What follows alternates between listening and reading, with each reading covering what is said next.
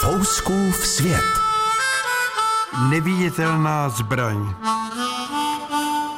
Stále nalezám na své cestě životem hezké okamžiky, o které se dělím s ostatními. Ale také vím, že se nemohu vyhnout záporným setkáním. Jsou chvíle, kdy na humor nenalezám sil, ale vždy přichází nepatrný hezký okamžik pro uzdravení duše. Jedna vlídná věta dokáže člověku vrátit pohodu a naději. Říká se, že naše cesty jsou podmíněny nejen zdravím, ale také prostředím, ve kterém žijeme. Tak jako mne povzbudí vlídná věta, tak mne srazí v rozletu obyčejná pomluva. Ona však neobyčejná není. Je to neviditelná zbraň a jejím střelivem jsou závist a hloupost. Snad každého z nás se dotkne a nechtěně vyslovíme větu, která může ublížit.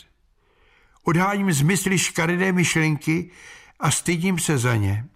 Když huba vypustí slova, která jsou nepravdivá a páchnou závistí, těžko se rány zhojí. Pomluva jde s námi jako nezvaný host. I naši přátelé kolikrát té pomluvě uvěří. Otravujeme si život otázkou, kdo je ten, který o nás pomluvy chrlí. Pomluva je kabát, který se od špíny nedá vyčistit. Občas se mi zdá, jako bychom si své nepřátele vymýšleli. Nedůvěra nás varuje, ale nesmí jí být příliš. Jsou lidé, kteří nás nemají v lásce a taktéž my je. Maminka říkávala, lidé se nemusí mít rádi, ale nemusí si ubližovat. Je téměř nemožné nepodlehnout všeobecné nevraživosti a svou nespokojenost s nemocnou společností přenášet na své bližní. Když srdce kluše, rozum stojí, říká staré rčení. Nedávno jsem potkal muže, který léta pomlouval mé fotografie, knihy, písně, mé chování. Nikdy neodpověděl na můj pozdrav. Přesto jsem jej pokaždé pozdravil. Byl jsem hodně překvapen, že mne po letech oslovil. Zastavil se u mě se svou ženou, která mne tiše pozdravila. Ukázal na mé dlouhé šedivé vlasy.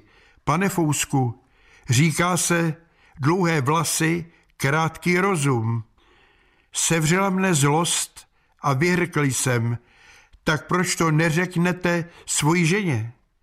Dlouhovlasá paní sklopila smutně hlavu. Dvojice odcházela. Cítil jsem se vyníkem. Zranil jsem nevinného člověka. Fouskův svět.